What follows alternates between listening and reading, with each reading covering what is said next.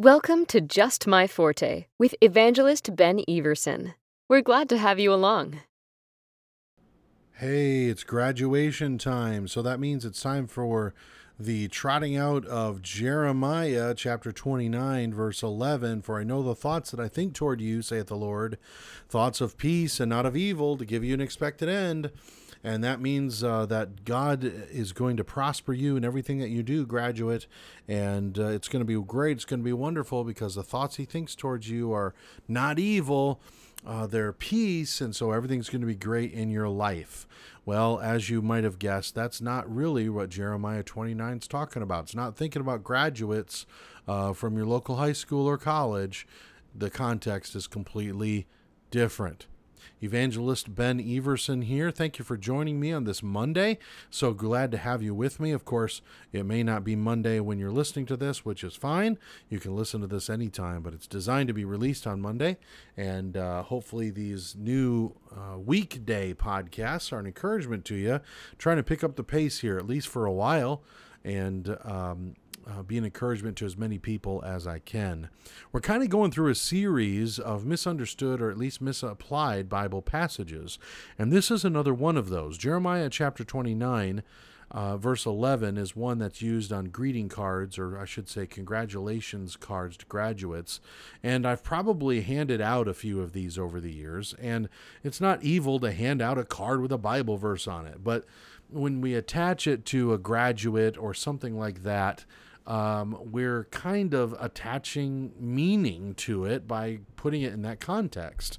And the context actually is judgment. in fact, let's read the verse pr- prior to that. For thus saith the Lord, that after 70 years be accomplished at Babylon. What's that talking about? Well, Jeremiah is prophesying to a wicked, wicked nation uh, they have turned their back on God and they're evil and wicked and won't even listen to Jeremiah the prophet. And even though he's known as the weeping prophet, spending so much time and energy and and concern hoping and praying and preaching for the nation to turn back to God they refuse to do so so they're going to be sent into judgment they're going to be sent into captivity. Now, you could think of high school as captivity. You could think of college as captivity, but that really wouldn't be accurate, right? This is something that really happened and is future tense in context here. 70 years is going to happen. They're going to be in captivity, but God's going to remember you. In fact, that's what he says. After 70 years be accomplished at Babylon, I will visit you and perform my good word toward you in causing you to return to this place. For I know the thoughts that I think toward you, saith the Lord, thoughts of peace, not of evil, to give you an expected end. Then, verse 12, shall ye call upon me, and ye shall go and pray unto me, and I will hearken unto you. And ye shall seek me and find me when ye shall search for me with all your heart, and I will be found of you, saith the Lord. And I will turn away your captivity, and I will gather you from all the nations and from all the places whither I have driven you, saith the Lord. Who's he talking to here? He's not talking to high school graduates, he's talking about the nation of Israel, God's people. Let's put it that way, right? Of course, the nation of Israel split. You've got Judah, you've got Israel. You understand? But what what I mean here is that they are scattered abroad, and God says, I'm going to bring you back. I'm going to fulfill my promises. So, how do we apply this? Well, it's very similar to the way we apply other things that are given specifically to the nation of Israel. The first thing we do is something we don't do. The first thing we don't do is we just drop it right in the middle without context into the age of grace or the church age, I prefer to call it, right?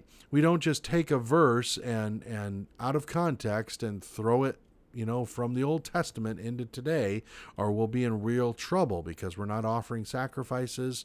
Uh, we aren't obeying some of the um, things written in the Old Testament, not because they weren't biblical uh, or aren't biblical. They're in the Bible, but they're not for us to obey today. So we've got to we've got to take a step back and say, okay, who is this given to in context?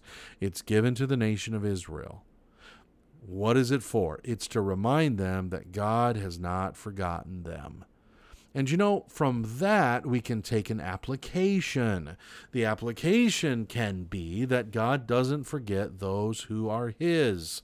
So, if you're giving that verse to a graduate and it's a general encouragement to say, God's not going to forget you, Jesus hasn't is not going to uh, abandon you, well, then yes, we can say that, and that that would be all right because look at what He did with with with His people and what he's going to do. There's still promises outstanding to the nation of Israel, by the way. Uh, that'll be another episode. But that's what the what the verse means in context. It's not given directly to your high school graduate. Think that God, you know, oh, I, I, my thoughts towards you are peace and not of evil, that you won't go through any difficult times. Man, that's not true. All those who live godly will suffer persecution, the Bible says. In some way in your life, if you're going to do what's right, you're going to face opposition. And uh, so the Bible's not contradicting itself. Let's just make sure that we're not trying to make it say something that it doesn't. Judgment. Coming back from Babylon, that's the context of this verse. Now, I sang a beautiful song uh, back in the day, uh, back when I was in choir that comes from this verse, and um, and it's a beautiful song. But let's make sure it doesn't matter if we're singing it or saying it. We need to make sure that we are applying it in the right way. Hopefully, this is a help and encouragement to you. Always trying to learn something new on the podcast, day in and day out. Help us out, if you would, by giving us a five star review, sharing it with someone else you think might benefit from it. Thanks so much, and until next time, let's stay faithful to Him who's always faithful to us. Thanks for listening. Just My Forte is produced by Bible Revival Ministries. For more information, go to BibleRevival.com.